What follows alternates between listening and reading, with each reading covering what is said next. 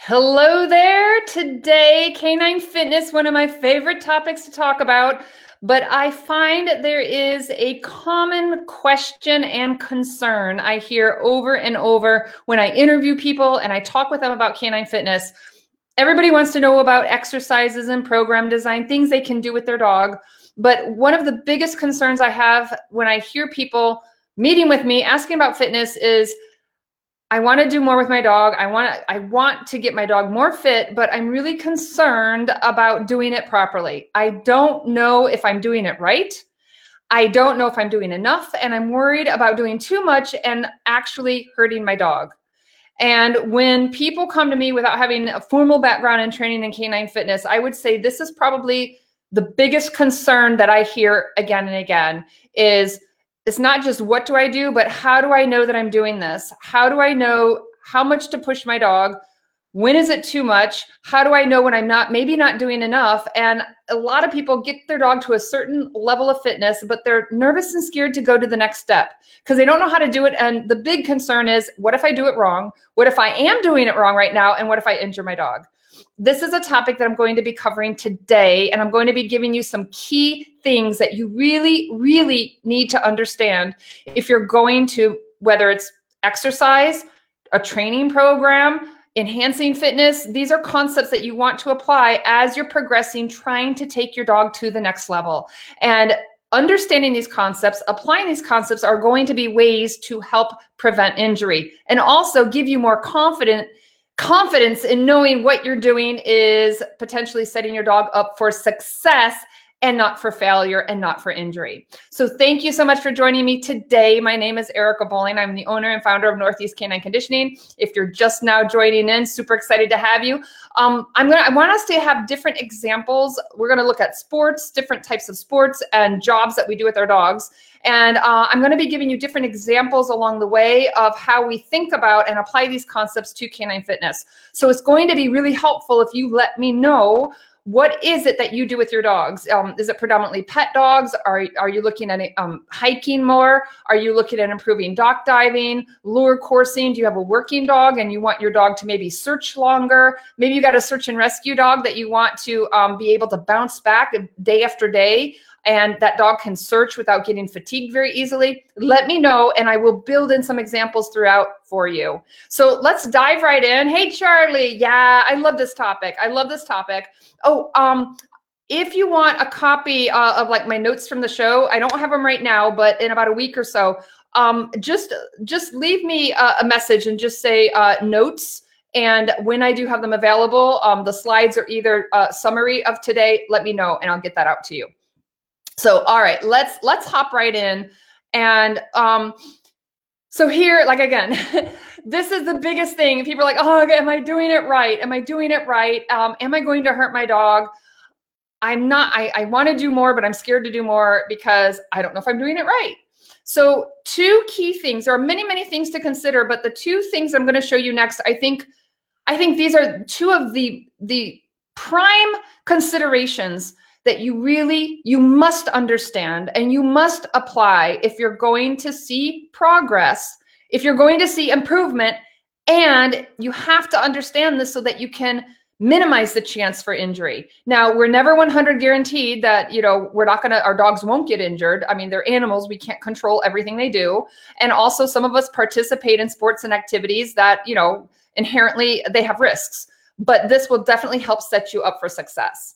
So let's um, let's go over the first one. Oh, um, some of you, I know last time I had people trying to take notes really quickly. Um, if you let me know, again, that you want the notes, um, you don't have to worry about copying from the slides so much. I'll get this information to you. So the first thing that you need to understand, if you want your dog to get to the next level, whatever activity you're doing, is understanding the, the, the concept, the principle of progressive overload. Have any of you heard of this before? If we have any fitness trainers, any human fitness trainers here, personal trainers, you might be familiar with this concept. Charlie, you, you've heard it before. You've probably heard me talking about it before on our, our on the, these live shows. But progressive overload, what is that?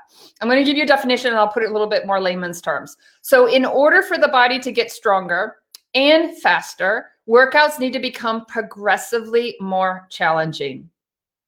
And then the next thing is, this is a fundamental principle for success when designing fitness pro programs. And um, this is something we apply. This could be for your own personal fitness. It could be for your dog's fitness. It could be for your horse's fitness, right? Hey, Kathy, thanks for joining us. But progressive overload. The key here, the biggest mistake I see people do here is they are not consistent. So in order for your dog, your, your body to get stronger, for your dog's bodies to get stronger, to get faster, to get more flexible, you have to take your body to the next level. You have to progressively, in small increments, overload the system, overload the body so that it can adapt. And your body adapts at like a cellular level. Your, your body adapts anaerobically, cardiovascularly. Your body adapts by the way it repairs muscles as your muscles get stronger. So this is grounded in science.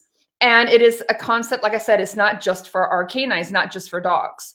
And when you are progressively overloading and you're wanting to work faster, you're wanting to work longer, you're wanting to look, work harder, if you take too much time off, what happens? You get deconditioned. So I see a lot of people that have a lot of these pieces that are the right pieces to create that program. But when they're putting the puzzle pieces together, the missing component is that overload. It has to be progressive. Periodically, we have to revisit, challenge, and push and go to the next level. And if there's too much time off, if we take a few weeks, a month off, if we stop doing a particular activity and we jump back into it, we're not at the same level. So now we got to go back and progressively overload to build the body back up. So I'll give you a perfect example. Um, Okay, right now, um, we went through a season with a lot of ice and a lot of bad weather, weeks where I haven't been able to do my running canicross. Before this bad weather, I was getting up to five miles with my dog, okay? In a matter of weeks, it's probably been about maybe eight weeks. Uh, I've been exercising, but not at that same level. And I tell you, I went out today for three miles, walking, jogging, walking, jogging, and my fitness and my dog's fitness is not the same as it was. So we were progressively overloading in the fall. We were building up to five miles and more. And then we had um, sporadic training. When I did train, I couldn't do five miles. I had to go a lot slower because of the ice and I had to do more walking. And then now we got deconditioned. We're not at the same level we were. And now we have to progressively build up and overload. I'm going to give you some examples of where that fits in. So, oh yes, Amelia, ge gearing up for the Fast Cat. That's going to be something definitely you want to, you want to, Kate said you got fat. I don't, I don't, I don't have a scale. I have no idea if I got heavier, but um, I know my, my dogs went up and down depending on our activity. but, um, but again, this is something that we need to consider. The way I look at it, if, if I'm not doing an activity, myself or my dog, if I'm not doing it consistently, at least once or twice a week, if I'm doing it maybe once a week, once every ten days, once every two weeks, I don't really consider that as like a solid part of my fitness program. I, I feel like if, I, if I've not been consistently out there exercising um, more frequently, I, I'm not really starting from scratch, but I'm definitely coming back down from where I was and I have to build back up. So there's those a couple things we have to consider here is progressively overloading, but also we don't We don't want to go too quickly overloading because then we set our dog up for injury. But also, if we progress too slowly, then our dog doesn't get stronger, doesn't get faster. Okay. Um, and I'm going to give you some thoughts and some ideas of how we how we do piece this together. But this is a very, very important thing to think about. And here's something I think we're all very guilty of is we have our regular training routine and we pretty much stick to the same training routine. How many of you do that? Like your training routine is like, you know, every Tuesday, Thursday, and it's for twenty minutes, or you do your healing patterns and you do your bite work and it's the same kind of routine. It's the same, approximately the same amount of time, the same days during the week, right? We're, we're creatures of habit. The danger in this is if you're falling into that same routine that you've been doing week after week after week, your dog's hit a plateau and your dog's not going to get any stronger, any faster, any more flexible. That's the danger is, is um, especially for advanced level training, right? Um, you might be training three days a week, four days a week, five days a week. But if you're not progressively overloading, your dog's body's going to modify, your, the, the, the dog's body's going to adapt, and then it's just going to hit a plateau or get deconditioned. So that's a concept that you need to definitely keep in, uh, in mind when you're thinking about your fitness exercise training programs. The next thing is periodization. So this is a structured approach to training that involves gradual cycling of various aspects of your program during a specific period of time. And some key words here is it's a cycle, it's a revisiting, and it's different aspects of your program. And let me put it maybe in a little bit simpler words. So with our dogs, we need to we need a structured training routine that progressively overloads the dog's body, making it stronger, making it faster, making it more flexible, whatever your focus is. While, this is a key point here now, while also building in periods of time for rest and recovery before increasing the workload again. So there's some really important keywords here is you're over, you have to overload, you need rest and recovery, and you need that before you start increasing again. So where does this fall apart for people? I already mentioned one is we're not consistent. The other thing is that people will be pushing and they overload, overload, overload, overload. So let's say we are on a treadmill and our dog's going maybe um, twenty minutes on the treadmill. And we go three days a week. And the next week we go um, twenty minutes, then we go twenty-five minutes, then we go thirty minutes, then we go thirty-five minutes, then we go forty minutes. And you're making large jumps and you're going progressively overload, overload, overload, overload. And you're kind of forgetting about those cycles of rest and recovery, ease back, and then build back up. And the other thing is jumping forward too quickly. This is a very, very general rule of thumb. You might have heard me talk about it before, but I think of increments in like ten percent, right? So if I go from a twenty minute run on the treadmill to thirty minutes, that is much more than a ten percent increment increase. And here's another thing I see people do is they they do training maybe one or once or twice a week. And then the next week they increase it. Then the next week they increase it. Then the next week they increase it. Well, if you're only doing it like one day a week, you're not really giving your dogs that body that much time to adapt to the exercise, and you're already increasing it. You're already overloading yet again the very next week. So these are things you really, really have to be careful not to do is if you're not training very frequently, you can't just keep increasing the next week on the treadmill and the next week and the next week, no matter what training it is you're doing. If you're doing bite work, let's say um, here's you might be doing bite work and you're training one day a week in protection sports, right? And then you have a seminar and you do three days of solid bite work. That is not a progressive overload. You went from doing training one day a week for maybe an hour or two, and then all of a sudden you're doing a seminar three days in a row. Maybe you're going, you're getting two sessions or three sessions each day. That is not progressive. You're definitely overloading. You're definitely overloading, but it's not progressive. And your dog that hasn't have, had an opportunity for that recycling of rest and recovery. Okay, maybe they, you know, overnight they get to sleep. They don't even have twenty-four hours and they're back out the next day in the seminar. So that's why I say these, there are a lot of different concepts and principles for exercise science that we apply to our program design. But these, I, to me, these are two of, of, of the primary ones where I see people really getting things wrong and messing things up, either because they don't understand how it works, um, or they're doing they're doing things that I like. I just gave you examples, right? Um, and Charlie says you're always confused about how much rest time is appropriate between heavier training sessions, and that is something we're going to talk about in a, in a minute here. On I have a couple slides where we're going to talk about considerations, because there are various variables that are going to impact depending on what you're doing will determine how much rest you need. But think about humans. Um, I will say this, like for example, in strength training, we don't have like a lot of science research, solid research behind strength training on dogs like we do on humans. But look at humans when we think about um, muscle recovery, right? If I go out and I'm lifting really, really heavy weights, and my muscles are really sore, like when you get sore, normally within the next twenty-four to forty-eight hours.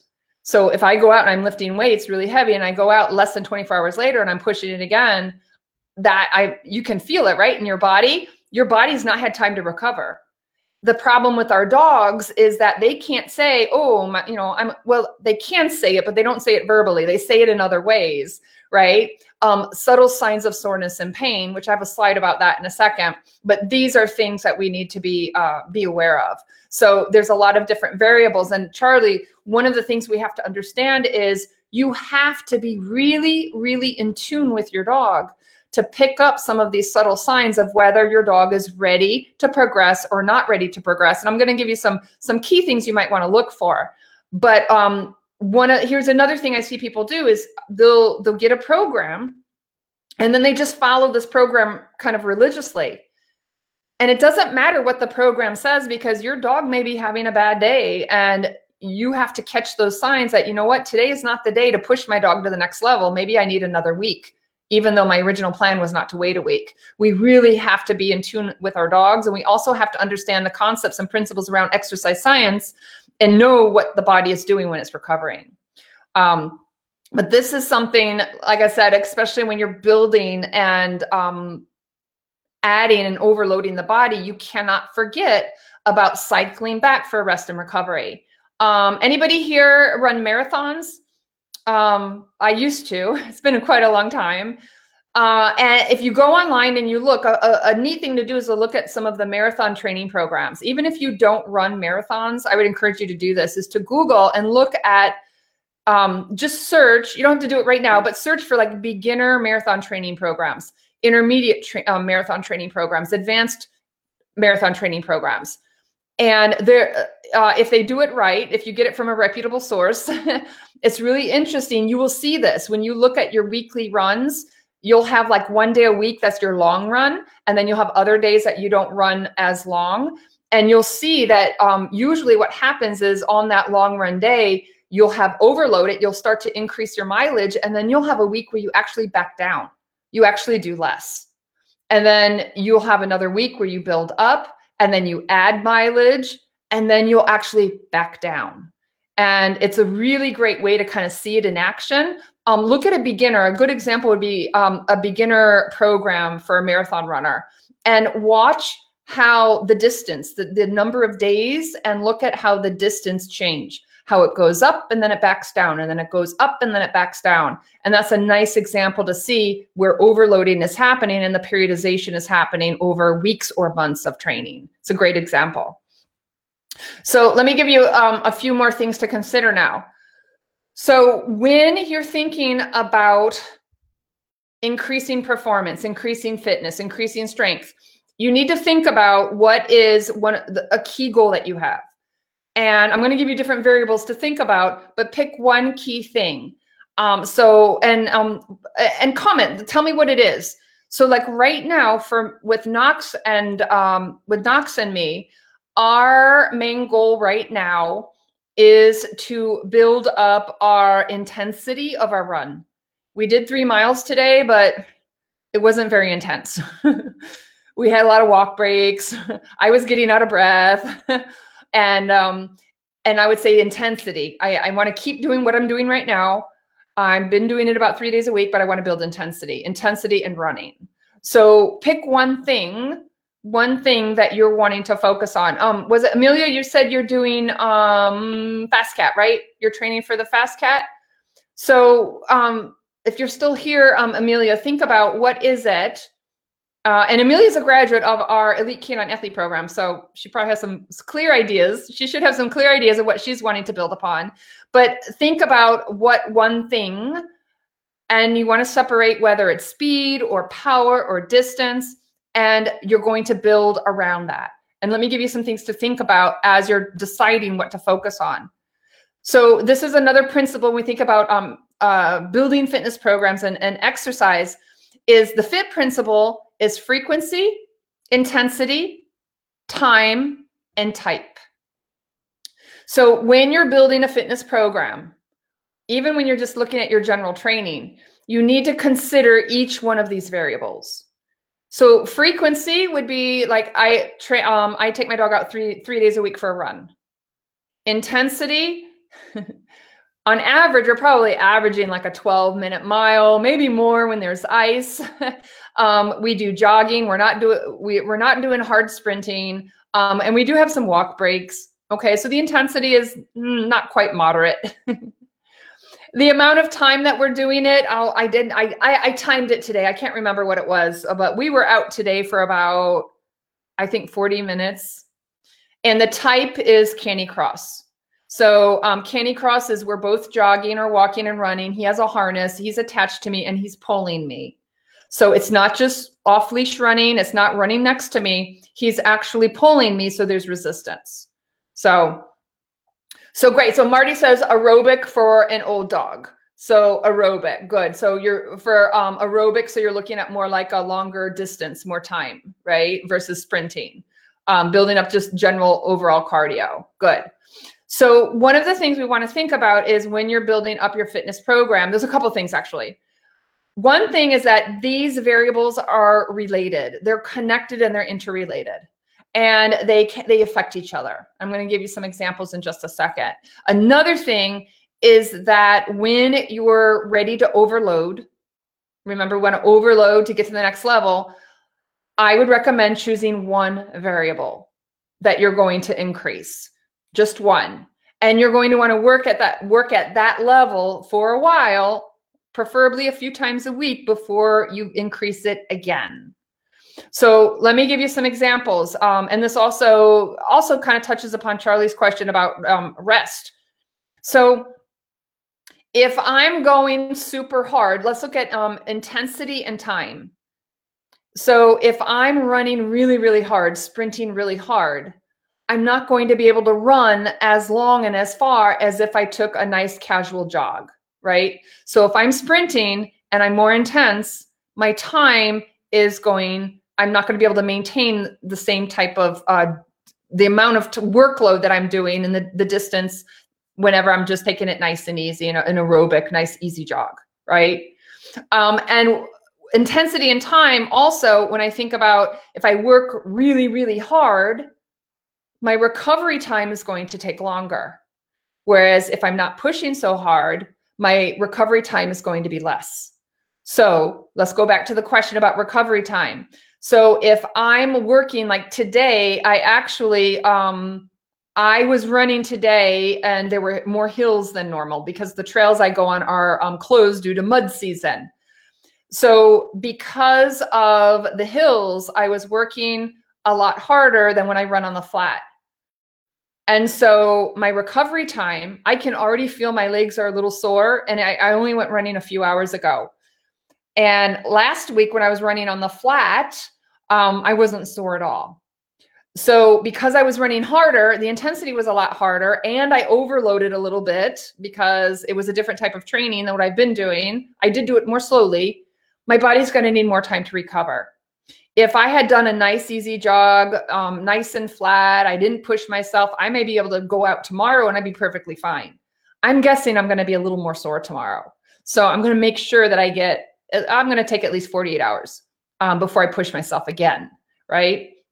So, so this is also what makes it really hard when people, they want like black and white answers. How, um, a warm, how long should a warm-up exercise be? Well, it depends on how intense are you working your dog. And the intensity that you're working also can depend on variables like the temperature and the humidity. So if it's hot and humid out, my dog's going to work harder than if it's, say, forty-five degrees Fahrenheit and low humidity. So, um, so I can't give you like kind of black and white, well, you know, go for this many minutes and rest for this many minutes. But what I want you to make sure you understand is the concept of the FIT principle. If you're out training your dog today and you're pushing your dog more intensely than your dog's been doing normally, your dog probably will need a little more recovery time than what you've done in the past. And let's go back to the changing of the variables.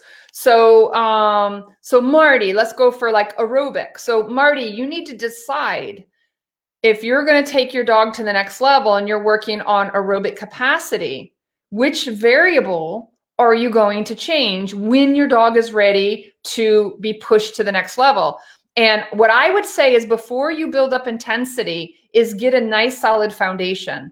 If you are not exercising, at least depending on the exercise, at least a couple times a week, I would say keep the intensity down.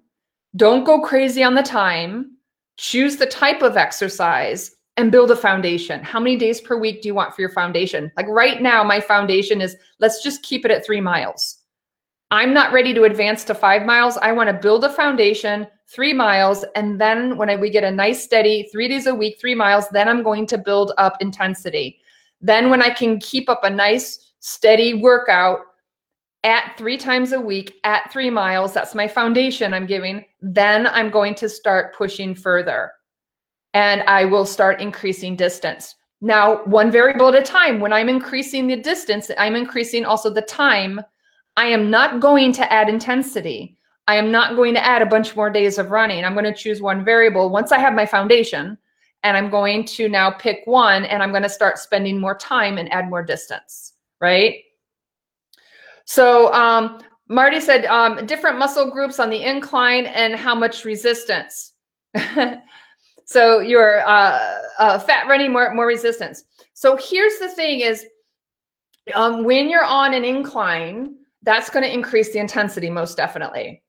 And what I would recommend is if you have a dog that is not already well conditioned and you don't already have a foundation, say, you know, three days a week of strength training or two days, at least two days a week, um, and you're not consistent, you wanna make sure you're consistent with it.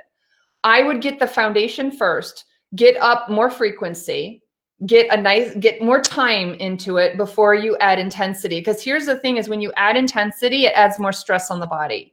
When you add intensity and strength training, when you add more intensity on running and sprinting, when you add hill work, it's adding more stress on the body. And it's stressing the tendons, the ligaments, the soft tissues more. So you want to get that foundation first. You want to get consistency. You want to make sure you're getting out there every week. You want to make sure, depending on the intensity of the activity, um, if I'm doing hard strength training, I'm not going to do five days a week. If I'm doing really, really easy strength training, then I may do it, you know, for an older dog, strength training might be walking up the stairs. And your dog might walk up the stairs every day. But that's not super intense for your dog, hopefully. And so you can do it more frequently. If I'm going to be doing weight pulling and I'm doing heavy weight pulling and it's harder on my dog, that is definitely going to put more stress on the body. And so I'm not going to increase the intensity and strain the body until my dog has a nice baseline fitness level. And so, um, um, so for Marty, oh yeah, Marty's uh, does uh, works with the, the sled dogs.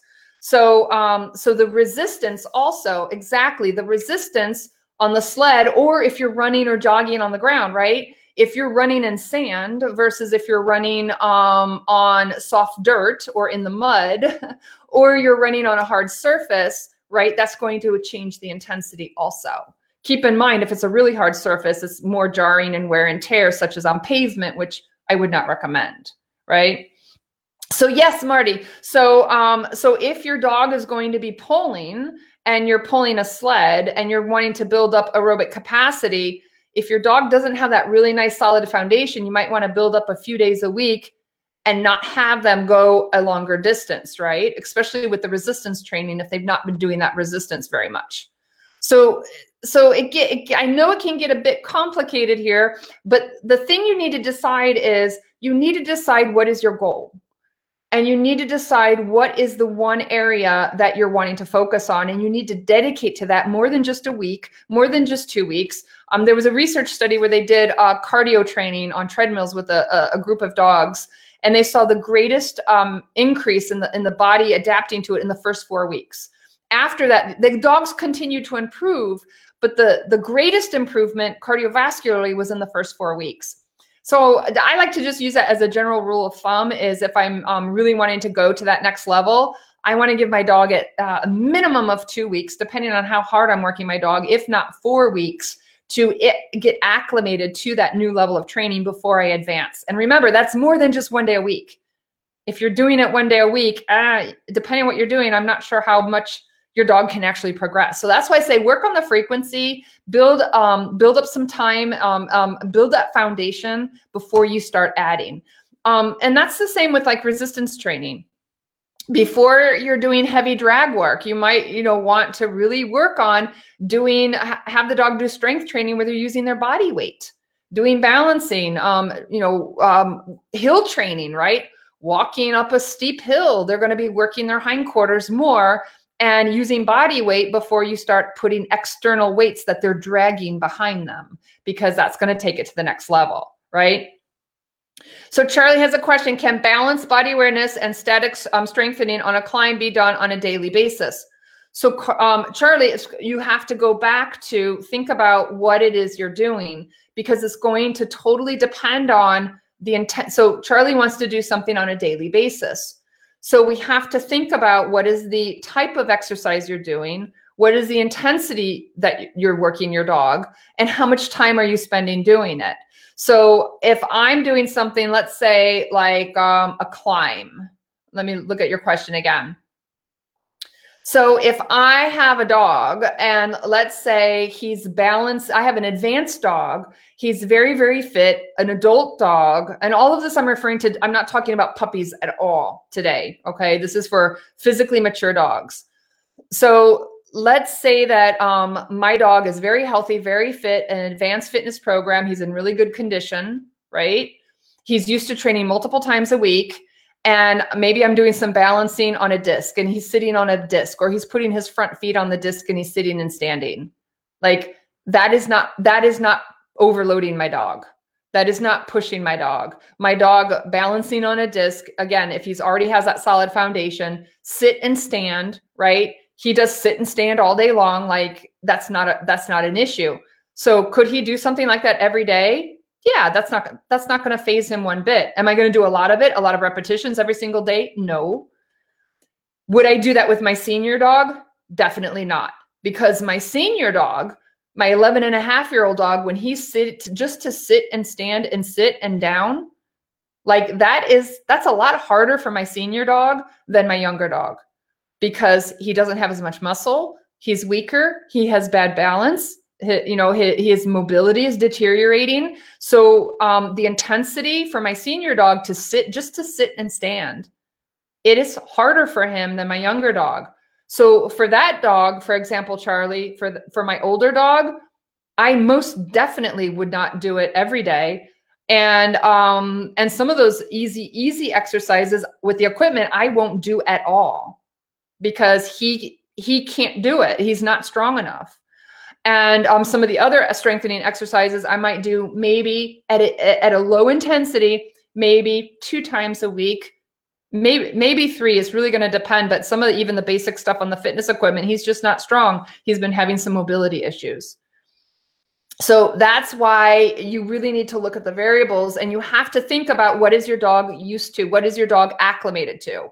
So if your dog, if my dog is used to doing those types of activities on a daily basis, and he's used to doing running, you know, running around in the backyard, going up and down stairs. My senior dog struggles up and down the stairs.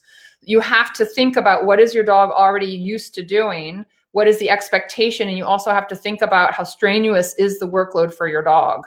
Um, I will say this, anything that's high impact, you definitely, I would, I would recommend if it's high impact, you know, um, jumping, for example, um, jumping um, off a hurdle jump, you know, higher distances, higher impact. That is something that I would not want to do on a daily basis, just because of the wear and the tear on the body. Um, so these are the things that you need to think about whenever you're building up that fitness program. Is you need to be thinking about progressive overload. You need to overload the body, right? Push the body a little bit more, but you have to consider that concept of periodization. You have to do cycles of it. You need to go back and give them rest and recovery, build them back up, rest and recovery, take it easier, back off on your distance, back off on your repetitions, maybe give a rest day, and then build back up. And um, choose one variable at a time when you're ready to progress. And all of this, you must consider, where are you starting from? What is your baseline? Because remember, I told you, you can't over, you can't go from doing exercises one day a week to all of a sudden doing them five days a week. So Charlie, we'll go back to Charlie's example. If your dog is not used to doing exercises, say on the climb and on the disc, you're not doing it at all. I most definitely, even if it's an easy exercise, I am not going to do it five days a week. I've just overloaded my dog, asking my dog to do something. He's gone from like zero times a week or once a week to all of a sudden five times a week. You've just overloaded the body without giving it time to adapt.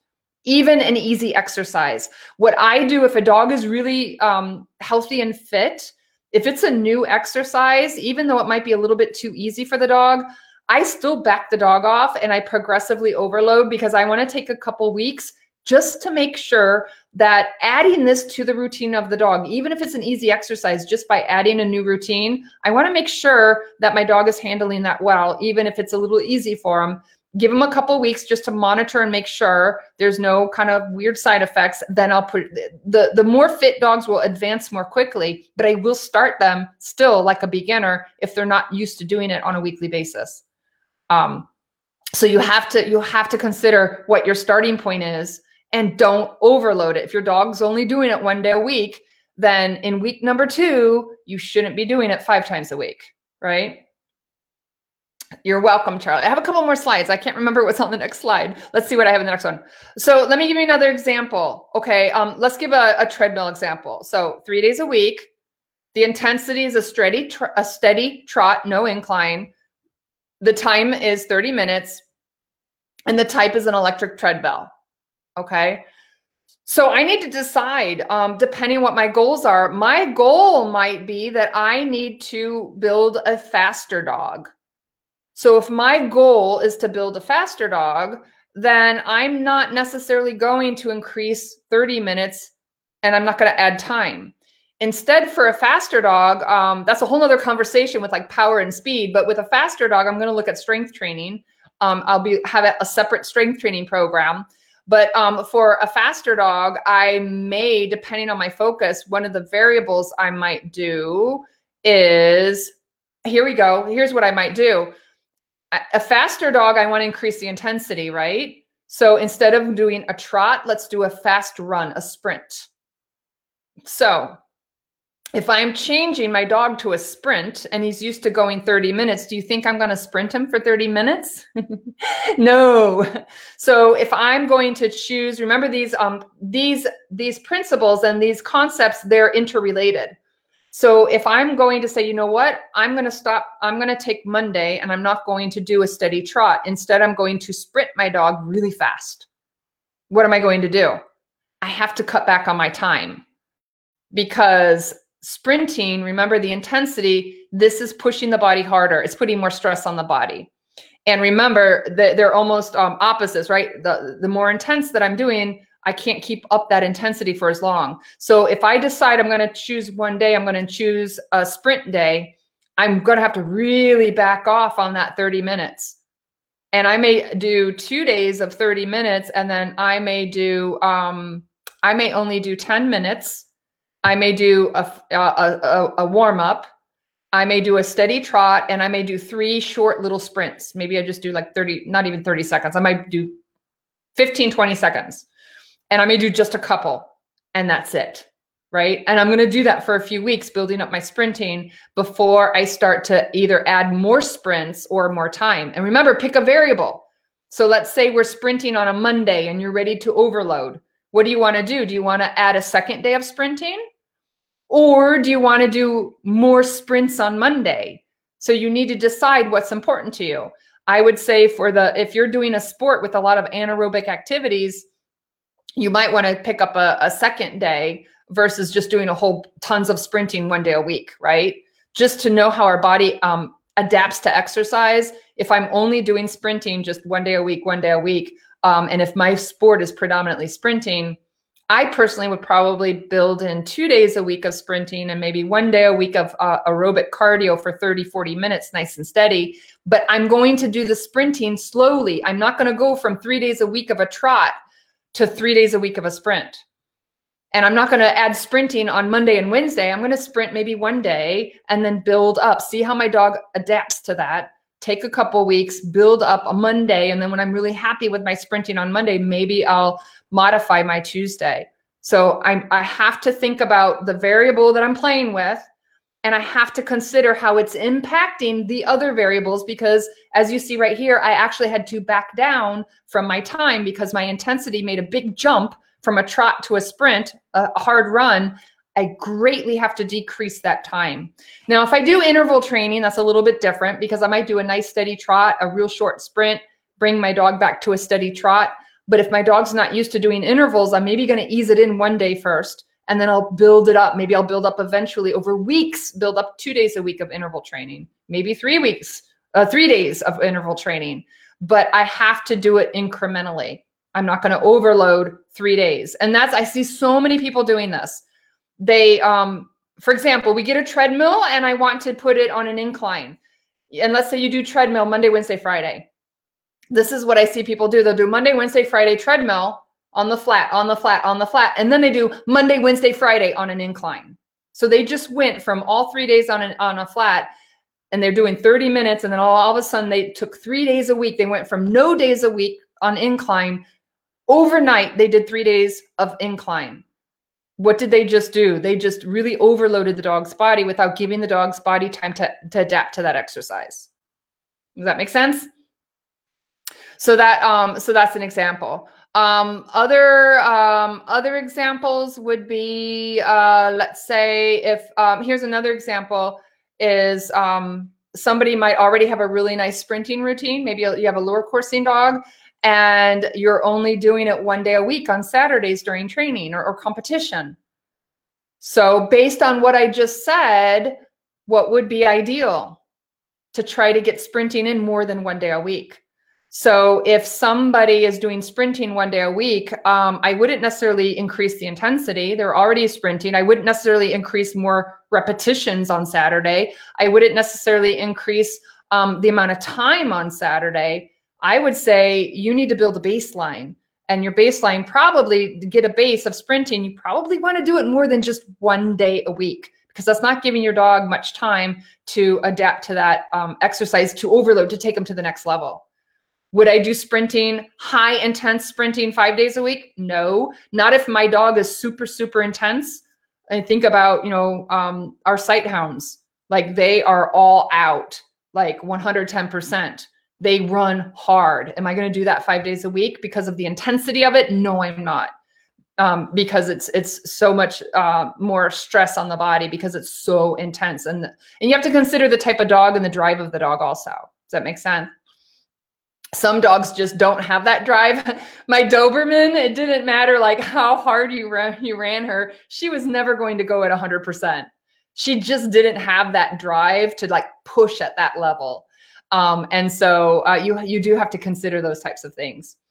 Um, Marty said um, rest buddy days will be um, work brain days too. Um, so you still um, so it's an interesting question. Um,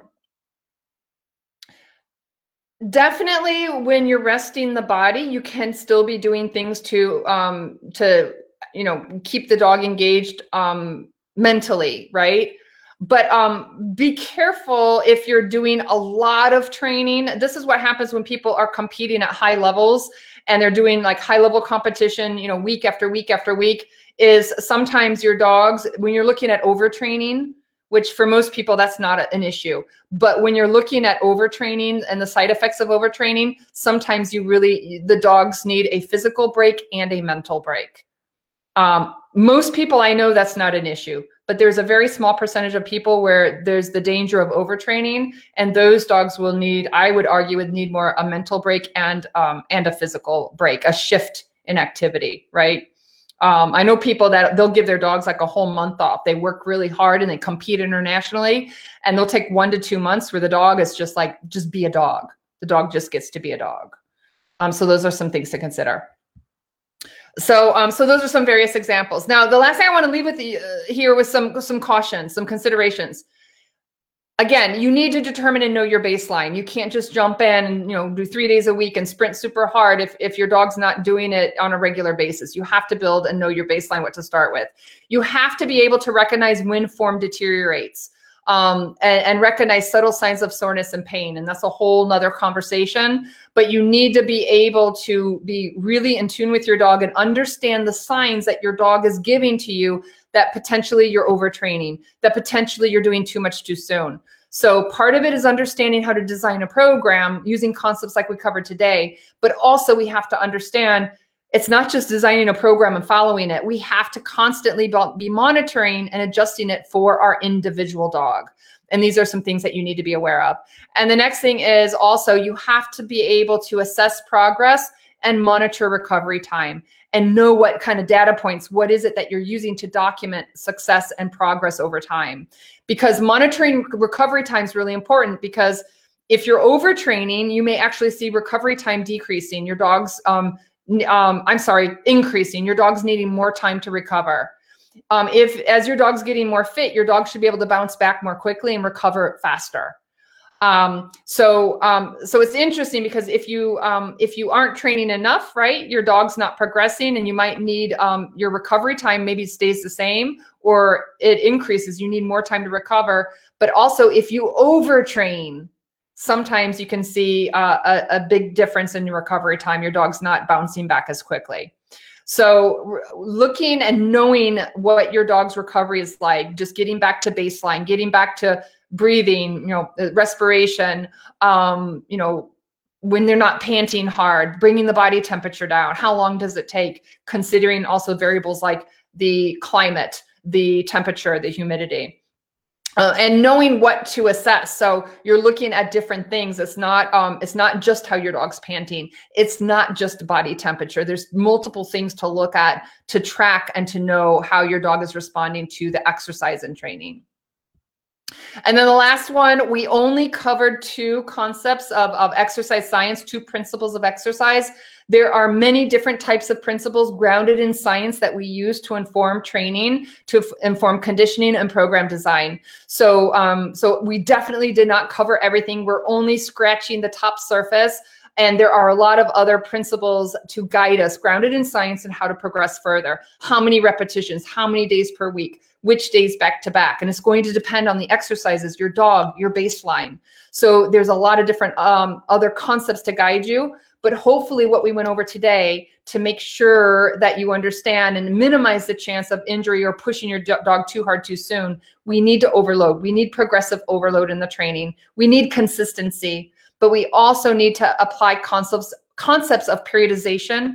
So we have cycles of activity with periodic rest and recovery before we build our dog back up. And these are some really, really important concepts we have to do when we're designing programs for our dog. And then go back to the fit principle. We have to think about the frequency, the intensity, the time, and the type of activity we're doing, and adjusting, decide on a goal, decide on what our focus is over the next few weeks, and changing one variable at a time, but also understanding that variable could impact others. So you may increase one variable, but you might have to make adjustments to the others or drop back, depending on what you're doing, because those variables are all interrelated. They can affect each other. Um, so if you want to know, um, know more, and you want to know about some of those other concepts, some more principles of exercise science, and how do you, how do you develop those observation, those observational skills, those assessment skills, how do we monitor progress? If you want to understand more about that, uh, just a quick reminder that we've got the Elite Canine Athlete Program. It's an online canine fitness program that can lead to becoming a certified canine Uh, uh, athlete specialist. Let me see if I can get the brochure to pop up in the comment section. Let me pull this up here. And uh, and if you want to know more, we we have various different types of canine fitness programs, but this program is our most comprehensive comprehensive program that goes into the mo kind of the most information in depth when it comes to program design and safely progressing with your dogs. As you see, there's a lot of different variables that are we have to consider, but this is the program. If you're really interested in canine fitness, you're super passionate about it, and you want to better understand how to safely design those programs and progress, going beyond just those two principles we talked about today, this would be the program to check into. So, awesome. Well, thank you. Thank you, everybody, for joining me tonight. I want to give you, um, or if you're watching this in the afternoon or in the morning, uh, just a quick reminder, you can find us every Friday, eight thirty p m at the Northeast Canine Conditioning Facebook business page. And I love, love, love having you guys join us live. If you're watching the replay, feel free to add comments and questions. Um, also, feel free, um, this is freely available, some really um, great information, and feel free to share it with others if you feel that you got some nuggets of, of useful information, which I feel pretty strongly you, you there, there should be something here that's helping you move forward. And um, please keep these concepts in mind. Please be careful. Yes, we want to overload the body, but we don't want to do too much too soon. build a baseline, build consistency multiple times a week. Um, and you have to consider the fit principles and the various variables that you're changing, and um, make sure you don't progress too much too soon, and understand those variables are interconnected, and you have to modify and understand and learn more about this, learn more about exercise science, um, and learn how to assess and monitor your dog so that you have to adjust to the dog in front of you. There is no kind of blanket program that you just hand over and people blindly follow. That's not how we do it. That's not how we teach it. You have to take all of this in mind, and you must accommodate and, and modify and adapt it to the dog in front of you. So, all right, you guys, logging off again. Thank you so much. Leave questions, comments, um, and again, feel free to, to share. And I hope to see you next Friday, eight thirty p m Eastern time on the Northeast Canine Conditioning Facebook business page. Bye-bye for now.